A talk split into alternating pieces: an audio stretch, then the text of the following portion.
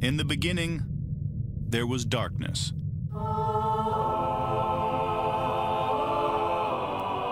Then, there was Paul Brown. Paul Brown transformed the game. Hello, Paul Brown here. Welcome to the first ever International Browns podcast.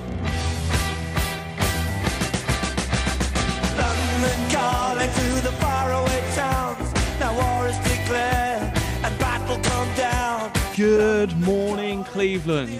We're back. We went wild last time. We had a 40 minute episode. A few of you guys reached out and said how much fun it was, but we're back to normal now. 15 minutes coming straight at you. And I've got my boy, the one, the only Iain. Right, right, right. We're back, baby. The week is starting off. The Browns are signing players. Our pets' heads are falling off. We're up to 89. We got one spot left. Um, guys, if you listen to us on Spotify, you just have to subscribe again because we're back on Spotify. But anyone that was previously subscribed now lost it there. Um, just have a search; it's all there. But um, firstly, we're going to touch on roster breakdown, camp battles, etc. Fly through those. But before we do that, Malik, Malik McDowell was signed by the Browns, who let's just say a very, very checkered past since being drafted 35th overall. The Seahawks sued him for signing bonus money back. It's a crazy, crazy story. But defensive tackle, hyper athletic back in 2017, still only like 25. So uh, there's certainly an upside. And quite frankly, with that amount of baggage, they've got to think he's got a shot of making the 53, else you're just not bothering. Yeah, it's one of those ones. Malik McDowell, a lot of people may remember, he was a potential first round pick coming out of Michigan State. Um, he's 6'6, 295. There was a little bit of trouble at Michigan State that kind of got him to drop down into that second round. Very productive college career. But at this point, he has never taken a snap in the NFL. It went to hell in a handbasket very quick after he got drafted. As you mentioned, the Seahawks, you know, had to go into litigation to get their money back from him. Um, Andrew Berry released a statement saying that they're aware of his past. They feel he is on the path to success. Bring him in and give him a shot. I mean, this is a guy that obviously had, you know, high end potential three, four seasons ago. So, I, hey, if you end up finding that this guy was able to turn his life around and he can be a reclamation project here, I'm all for it. But I think it just goes to show, like you mentioned, the defensive tackle spot on the roster, there is no locks. I think Billings and uh, Malik Oh. Jackson are probably the only locks, really. Let- But let's, let's talk a little bit it. about roster locks. So I've broken the whole roster down into three different categories. So we've got locks, players that we're like 99% sure are going to make the roster, not 90%. If you're 90% of the dudes making the roster, he's not a lock. We are properly nailing this in. Obviously, we're not looking at trades or anything like that. Um, we they might cut him because he's too expensive. They might cut him for something else. We're saying those people there. Then we've got battling for the 53. These dudes, they've got a shot on making the 53 man roster. And then we've got another group that they're battling to make the practice squad. No harm in that, but they're not dudes that are realistically going to make their way onto 53. So we'll go through how many roster spots, who the locks are, and then chat about the battling for 53. And then you guys can look out there for the other people making up the spot. Um, go over to my Twitter account, tweet it out. Nice, colourful chart. So start with quarterback first. Baker Mayfield, Case Keenum, two locks to both make the roster, two spots. Job done. That was easy. Now, Uh, the Browns will sign a quarterback. It's because everybody needs camp arms. You're not going to bring Baker Mayfield into a voluntary workout and have him throwing all around the yard. So they'll use Kyle Lauletta and somebody else that they haven't signed yet. I'm almost positive that's why the 90th spot has not been filled because they haven't figured out what camp arm quarterback they need. 110%. So next we've got running backs and fullbacks. We've got four roster spots. We're saying a lock for Nick Chubb, Kareem Hunt, and Andy Janovich. And then we've got one open spot, and that is between D'Ernest Johnson and Demetric Felton as your third running back. Um, yeah, Real quick, Jack. Andy Janovich, contract lock or just if the Browns ever decided to go away from a fullback, anything there? Just curious. Yeah, so he, he, he plays like three, four snaps a game in terms of the offense, about three, but he is phenomenal at special teams. And for that reason, I've just got him as a lock. I think is someone that they obviously like. They traded for him last year. Um, no issue. I feel really, really confident he makes the roster. Gotcha. He's not 95% for me. So It's interesting. Do you think that's because they'd go away from having a running back, a fullback on the roster? Yeah, as the wide receivers expand, you're going to use less of a fullback. So you might end up going to saying, you know what, I can use either Chubb or Hunt in a fullback type role, especially if I want to go to a scat back. Maybe they keep Felton and get rid of D'Ernest Johnson. I mean, realistically, there are teams that go with four running backs. So you'd have Chubb, Hunt, Felton, and D'Ernest Johnson because of a special teams prowess. So you're not going to keep that fifth to have Janovich. But I I still do think you're right. I like I said, I'm about 95% sure Janovich is going to make it just because that's the offense Stefanski's comfortable with running. And to your point, he is a integral part of the special teams unit. Right, next up, we've got wide receiver. So six spots on the roster. You've got Odell Beckham, Jarvis Landry, Rashard Higgins, Donovan Peoples Jones, and Anthony Schwartz. So that's five, leaving one open spot. And for me, it's a straight up fight between KhaDarel Hodge and JoJo Natson. Hodge is obviously my favorite. I think he's got much higher ceiling in terms of, I, th- I think long term he could be a wide receiver three. Um, but no, I think it's battle between them two. I know you want to potentially throw Ryan Switzer in there. Yeah, I just think that Switzer provides, you know, this guy's played in the NFL, offers special teams value, especially if you're looking, you know, I know that uh, Jarvis Landry is not exactly a fan favorite given everything, but Switzer has most of his time out of the slot. And when I look at Beckham, Higgins, Peoples, Jones, and Schwartz, I see a lot of outside guys. Uh, KhaDarel Hodge obviously would be a guy in the slot. Natson in the slot. I think Switzer's in the slot. Jamarcus Bradley, Alexander Hollins, and Derek Williams all outside guys. That's why I think you're you're you're correct in saying that they are fighting for the practice team squats. But Switzer, I think, has a shot in the dark to get in that second backup slot role. Let, us let, copy some Kansas Chiefs, City Chiefs. Put uh, the super speedy guy, their Tyreek Hill, our Anthony Schwartz in the slot, and let's uh, cause some carnage on the interior. But uh, let's jump next to tight end. Four spots on the roster, obviously, because Stefanski loves them. Hooper, and Njoku, Bryant are locks. Obviously, they could trade Njoku, but we're not playing out trade scenarios, else we'd only have about 10 locks on the roster. Um, and then the battle for 53, I've only got one dude in there for the one open spot, and that's Stephen Carlson. Um, there, there could be someone else they bring in, but I don't think Jordan Franks and Carl Markway are guys comp- legitimately having a shot at that tight end four. But they could easily bring someone in and do something else there. Franks is a guy I really want to watch. He's a super athletic guy. I think he is kind of in that David Njoku mold. I think you're right. Obviously, I think Stiff Arm Steve has a pretty good head start in making that fourth spot. I just think that Jordan Franks is a guy that you may hear his name more and more often as we get through some of this stuff. I just think the guy has a lot of upside. So if you know there's an injury, I think he's probably your fifth tight end right now. Yep. Uh, next, got tackle. There's going to be four spots on the roster. We've got Jack Conklin, Jedrick Wills, and James Hudson. Um, and then we've got a battle here for Chris Hubbard, Alex Taylor, Greg Senat. I think a lot what happens with that battle is the upside of Alex Taylor and Snap, but them two being good.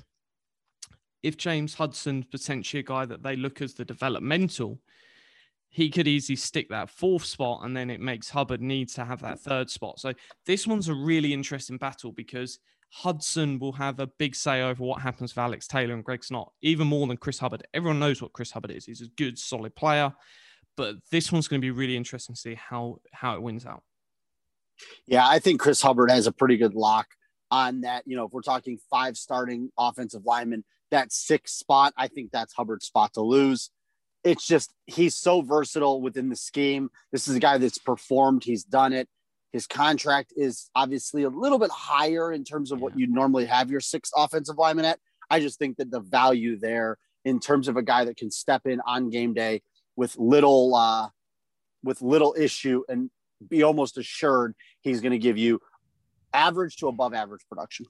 Yeah, and obviously it's 3.75 million in cash. Obviously, he's got some signing bonus money on top of that, but it's an interesting one to note.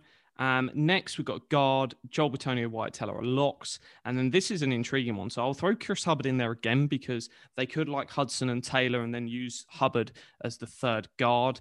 Um, but we've got Michael Dunn, Blake Hance, and Drew Forbes. Three dudes that I, I, think between them have like 50 snaps in the NFL. Um, obviously, Drew Forbes still has zero. Um, Say so, Blake Hance probably has 40 of them, right? Th- this one is really, really interesting. I, I think Michael Dunn might have the most, but it's it's low whatever way you cut it. Yeah, and the, uh, for those that may remember, these are the guards that stepped in um, due to injury last year that played a little bit, you know, meaningful football time for the Browns. So yeah, hey, you know, our guy Blake Hance, let's go. Hey, get out there. I want to see. This will be an interesting battle because you know, obviously the future of Wyatt Teller is still in question. So if they're looking to see if they can find that potential right guard of the future, this is where it's going to start. Next up, we have center JC Tretter and Nick Harris. I think those two are locks. Um, anything to add there? No, I don't think we even have somebody in contention for a backup center. I know there's Javon Patterson, but he's going to be snapping to the quarterbacks that are going to be bagging groceries. So next we've got edge defender. We're looking at four or five here. Naturally, I'd assume five. It could be four. So we've got Myles Garrett, Jadeveon Clowney, Takk McKinley. Then I'm going to jump in and do the interior because we're looking at nine overall between this group. And we've got Malik Jackson, Andrew Billings, and Tommy Togiai. So that's the top six. And then behind that, we've got a battle for three spots. So we know there's going to be at least four of each, and then it's what they do with that ninth one. So in terms of the edges, we've got Porter Gustin and Curtis Weaver. Curtis Weaver's effectively like a, just a bonus fifth round pick this year. And then interior defensive line, we've got Jordan Elliott, Marvin Wilson, and Malik McDowell. Um, all of them in with a legitimate shot. I could see this room go e- every single different way, and it wouldn't surprise me. Um, why is Jordan Elliott in that group? Quite frankly, they're not bringing in Marvin Wilson and Malik McDowell if they feel like Jordan Elliott's a lock to make this roster. We Because said 99%. I don't think anybody is betting their mortgage that Jordan Elliott is a shoe in lock on this roster. If he comes in and has a terrible camp, he can be on the first plane or first train to Yuma that quickly. Oh yeah, judging by my uh, Twitter mentions, uh, saying Jordan Elliott isn't a lock is uh, sacrilegious. Um, but these are probably the same people that were having a go at me for questioning uh, Richardson. Next, we go into the linebacker. This is a room where we had said all offseason we're looking at five, but six is certainly on the table now.